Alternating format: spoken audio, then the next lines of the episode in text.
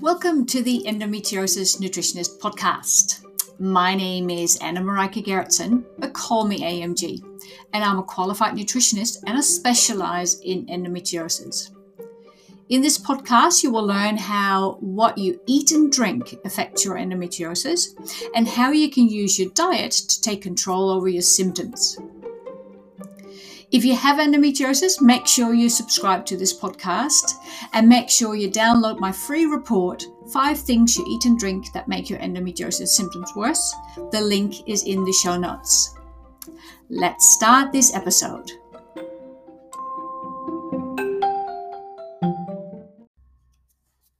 Hey, and welcome to another episode. Oh my goodness, episode 18. Um, I'm can't believe how many episodes I've got already. Um, and I'm loving it, I have to say. I get lots of beautiful responses from from you listeners and to hear how much um, you're learning from the podcast. Um, uh, some of the feedback has been that it's nice, they're nice and short.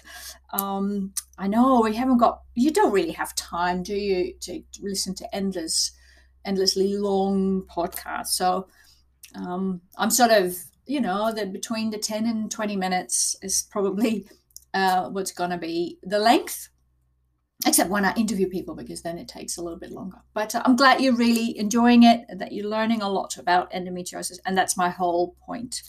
Um, there is so much misinformation uh, misconception about endometriosis that uh, anything we can do to make it clearer to to you um, what is really behind your endometriosis and your symptoms, the more you can t- decide what's the right way for you to take control.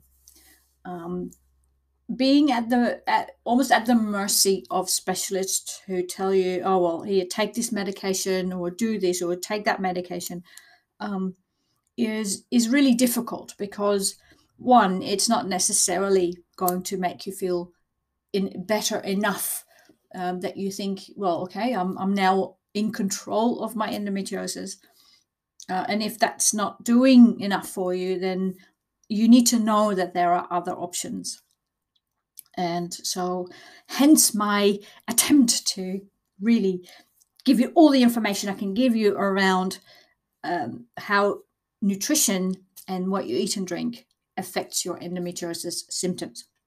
And when when I say misconceptions, today is one of those that I want to tackle. Now, maybe you're listening uh, and going menopause. You're going to talk about menopause. I'm nowhere near menopause. if you're in your 20s or in your early 30s, or you, you know, menopause seems so long away, and that means that you are at the mercy of your endometriosis for a long, long time to come. If we believe the the, the um, the fact that, or if we believe that menopause will fix it. Um, so all the more reason to start to think about what can you do now to make the those that very long period of time um, better.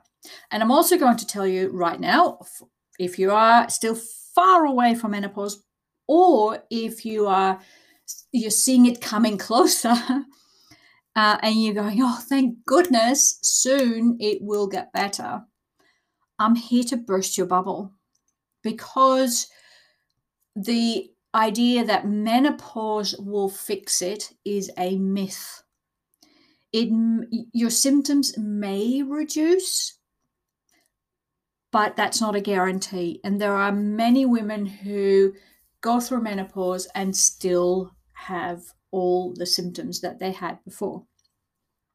So why is it that that there's there's such a strong belief in in this this thing that menopause will fix it? Well, I think it's because we still most people still assume that endometriosis is a hormonal disease. And if that's the case, then when you go through menopause, your hormones, especially estrogen, the levels drop. And so then, if it's an estrogen disease, estrogen based disease, then symptoms must reduce, right? When you reduce, when you get less estrogen. Um, however, endometriosis, women with endometriosis do not produce or have more estrogen than women without endometriosis. It's not a disease of an estrogen um, excess, right? It's not uh, because of an overproduction of hormones. In fact, the women with endometriosis, their hormone levels are quite normal. Um, so, yes, endometriosis is dependent upon endome- and estrogen because when you uh, so estrogen levels rise which brings on which brings on your um, your period and that means that the the lining of your uterus sheds and bleeds that same effect um, is taking place on the endometrial like tissue outside your uterus. So that tissue that is spread throughout your body, wherever um, you happen to have it, reacts to the rising estrogen level by shedding and bleeding. But it's it, it would do that in response to um, just normal uh, uh estrogen levels.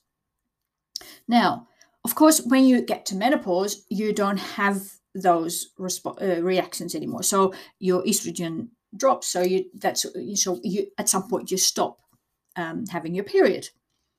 But if you still have endometrial tissue outside your uterus, and because we don't know how that gets there, we still don't have um, a, a, an explanation really that explains everything. Um, that that will continue, and because that doesn't seem to come from hormone levels. So that means that if you have endometrial tissue outside your uterus, yes, you don't have this the, the reactions uh, that you have with your period. So you, if you have uh, extremely painful periods and you have extreme bleeding during your periods, that will disappear. So the symptoms can reduce. But any other symptoms and any other situation, it's still there. So you will still have that endometrial tissue in your body. And it will, in all likelihood, unless you do something um, about it, it will still spread and it will still continue to, to become worse. And you will still have other symptoms like, um, uh, you know, the digestive system symptoms. So, uh, bloating, uh, constipation, diarrhea, nausea, vomiting, um, migraines, uh, headaches, uh, fatigue, locate located pain. Um, if you have endometrial tissue on nerve endings or on on uh, on organs, that all that will still be the case. Menopause will not reduce that, will not fix it. So if you were waiting for that, so if you you know you might be at the end late thirties or, or early to mid forties, and you're going oh, almost, I'm almost there. It uh, I hope it will bring you the relief you're looking for, but it is not a a, a certainty. Um, and so to take more control of those symptoms. And for those of you who are years away, this is the time to look at other ways to take control of your symptoms because um, it there's more to be, you can gain more from other ways of controlling your symptoms and and one of those is diet and there's some other uh, things that you can do as well. In a, in a previous episode, I talked to Sam Murray, who does meditation. So that's one way to, to start managing your pain. Um, I will be talking uh, hopefully uh, sometime soon to a pelvic physiotherapist. Um, then I might I might talk about yoga. There might be some other ways that you can look at um, managing and taking control of your symptoms. Um, but don't sit here and wait and go. Well, at least once menopause hits, then I'll be fine, because the because we don't know what's causing your endometriosis, it is not likely to, um, well, we know it's not estrogen. Um, so the change in hormones is not necessarily going to make any major difference other than um, stopping your periods, which for many of you I know is going to be so much better. But if you also have other symptoms, then um, it's not going to be the be all and end all.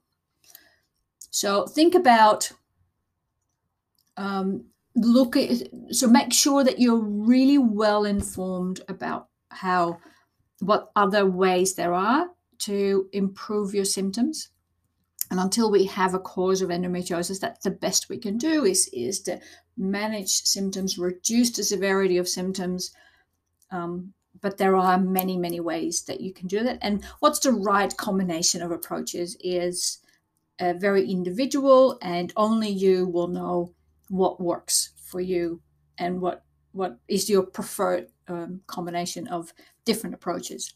But do your research find out good um, scientifically based information about how uh, how you can improve your uh, the severity of your symptoms. And fortunately diet has a major major impact. Menopause not. Um, so if um, if you are worried about your symptoms or you're you're not sure where to start or whether diet might be a good way to um, uh, to to take control of, of some of the key, your key symptoms, especially if you have bloating um, and uh, um, diarrhea or constipation or nausea or headaches, migraines, fatigue. Diet is absolutely a key element in there. Um, you just want to have a chat about it. Um, keep listening to the uh, uh, my my little end bit because um, I'll give you um, a way to book in for a free uh, endometriosis SOS call to just discuss and see if endomet- uh, diet is a way for you to um, go forward. Right, that's it for today. Not not a, a cheerful topic, um, and for some of you perhaps a little bit disappointing, um, but there it is. I will talk to you again in two weeks. Bye for now.